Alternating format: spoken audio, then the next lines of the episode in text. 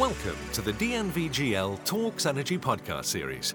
Electrification, rise of renewables, and new technologies, supported by more data and IT systems, are transforming the power system.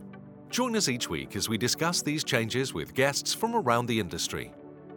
Hello, you're listening to Face the Facts, the new current affairs podcast from DNVGL Talks Energy, where the world's leading energy experts share their insights on the most important global news stories about the energy transition. Recent news highlights that the rise of renewables is providing a significant global source of jobs, particularly for youth in Africa and Asia, as rural electrification using distributed renewable energy is adopted. However, women are filling just one fourth of these jobs, while in the US, women make up only 13% of the renewable energy workforce.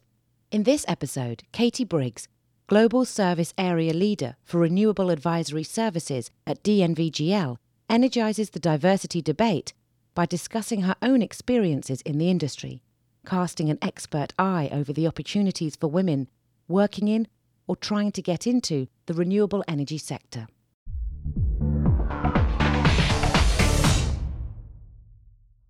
In the news, there are a lot of articles about the rise of renewables. Some of the common themes we see in these articles is the role of renewables in decarbonization, declining costs for solar and wind power, and the transition to subsidy free renewables. But the topic I want to focus on today is how the rise of renewables is a significant source of jobs. Let me give you a few examples. A recent Forbes article discusses how decentralized power systems and distributed renewable energy is playing a notable role today in employment in Africa and Asia and this workforce is expected to only grow significantly. For example, in Kenya, nearly as many people are employed by renewable energy companies as there are employed in the state utility. This is expected to grow by 70% in the next three to four years. The same article also noted an estimate that by 2022, three years from now, there will be 1.3 million full time jobs in the off grid solar sector alone, not including mini grids that enable some of this technology. There's just three years from now that we could see 1.3 million full time jobs in off grid solar. Taking a look at the United States, solar installer and wind turbine technician are the fastest growing professions and expected to be so for the next seven years. And today, solar itself employs more Americans, specifically twice as many Americans as the coal industry. These are big employment numbers we're talking about, and they're only expected to get bigger. So these are just a few examples of the significant growth around the world of renewable energy. With all this employment, who is filling these jobs? New census data from Power for All shows that rural electrification using renewable energy is creating jobs in Africa and Asia, in particular for youth. Specifically, the census showed that 40% of these distributed energy jobs are filled by youth. However, this census also showed that women account for just one fourth of these jobs, a lower percentage than the global renewable energy sector. Gender imbalance is observed in other parts of the world. A recent Bloomberg article comments on how women are missing out in one of the largest employment booms, and it compares renewable industry to the fossil fuel industry. First sentence is actually quite notable. It says clean energy has a dirty secret, referring to the analysis by the Brookings Institute, which found that renewable power generation has less diversity than fossil fuel production, with women accounting for 13% of the US workforce. At first, this surprised me, but thinking about it a bit more, I have experienced lack of diversity in certain parts of the industry. Just this year, I was a panelist at two operations and maintenance conferences for the wind energy industry. From the stage, you can see and count who is representing the industry. So I counted. I counted 13 women out of about 120 people. That's about 11%. You can also estimate the racial and ethnic diversity or lack thereof at these conferences. Diversity in the industry does not represent the diversity available in the workforce of these countries. Not all parts of the renewable energy industry have such low diversity stats. If you look at these industries as a whole, things look a little bit different. IRENA, the International Renewable Energy Agency, found that women make up 32% of the global renewable energy workforce, compared to 22% in oil and gas. But which industry is doing better or worse is not really the point. Neither industry is going home with a trophy right now. Neither is close to the 50% goal, nor the goal of better representing the diversity that exists in the world. Why is this a problem? And why are we striving for more diversity in our workforce because it makes business sense. This is not a charity project. I'm not asking for charity. It's been shown that companies with more diverse executive teams are more likely to experience above average profits, for example. In this McKinsey study, companies with more gender diversity in the leadership were 21% more likely to outperform the industry average profit. And ethnically diverse companies were 33% more likely to outperform the average. If there's a way to increase your odds of good performance by 33%, I think we would do that. And that's what I'm saying we should do in this industry. But also, diversity is important because renewable energy is growing rapidly, as I discussed previously. If we're not welcoming and promoting all the potential talent out there, we will be stifling our industry's growth and its impact. It will be harder for us to be truly innovative, to have successful companies, and to meet the decarbonization goals we wish to achieve. So, what can we do about this? I'd like to say, don't worry about it. We're on track because I have seen a lot of good progress and a lot of great people that have really made a difference.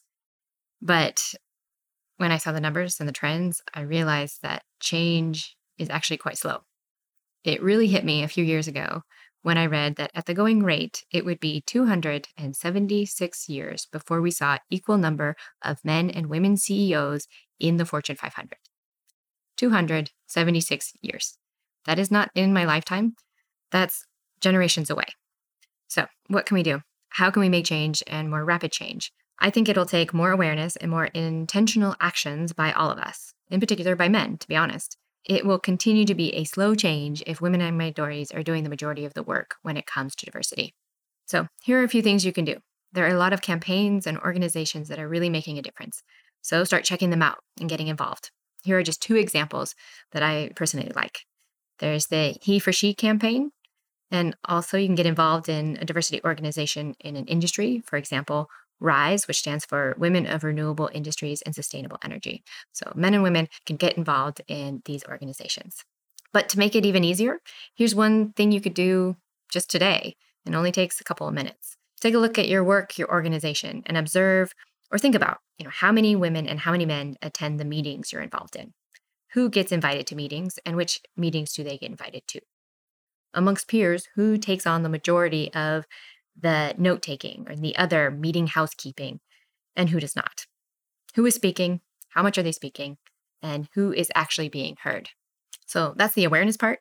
From these observations, what do you see? Then start thinking about what should change and what could you do to start influencing that change. If you like this exercise, you can take it further uh, and ask more questions. Things like how many women speak at the conferences you attend? Who does your company send to the conferences? Who gets high visibility work projects? Who gets more supportive tasks? Who sees your company's job postings? And here's another thing you can do start talking about it. What do you observe? What actions are really making a difference? What things have you tried? Why? Because I look forward to the day when more men are covering this topic. Because to be honest, I'd much rather be doing podcasts on trends in technology, on operational strategies, on predictive analytics, on innovation in the renewables industry. Those are the things that I focus my work on. That's what I would like to be talking about. But a more diverse workforce is just as important to the success of the renewable industry as those topics I mentioned. So I'm happy to be discussing it here, but I recognize others could also be discussing this. Another reason why I'd like to pass this work on to others is that I'd like to be seen doing more of my true renewables job, being a technical person, being a leader, and showing that role to others around me so that I can be a role model because role models matter. Role models are the reason my degrees are in physics. My older sister has a degree in physics and a PhD in engineering. Role models are the reason why I am in this industry to begin with. The first person I met in renewables was a woman I could relate to. I left a more male dominated industry to try this out, and I have had no regrets. Role models, both men and women, are the reason I've been in this industry and my company for 12 years. So, to summarize, there has been and will continue to be significant growth in the renewables workforce. Building more diverse workforce will enable us to achieve the rapid growth that we need and to have a bigger impact. To get there, it'll take more awareness and more intentional actions from all of us. Thank you, Katie, for sharing such valuable insights. Today, we heard three new unforgettable facts. The renewable energy sector employs 11 million people globally.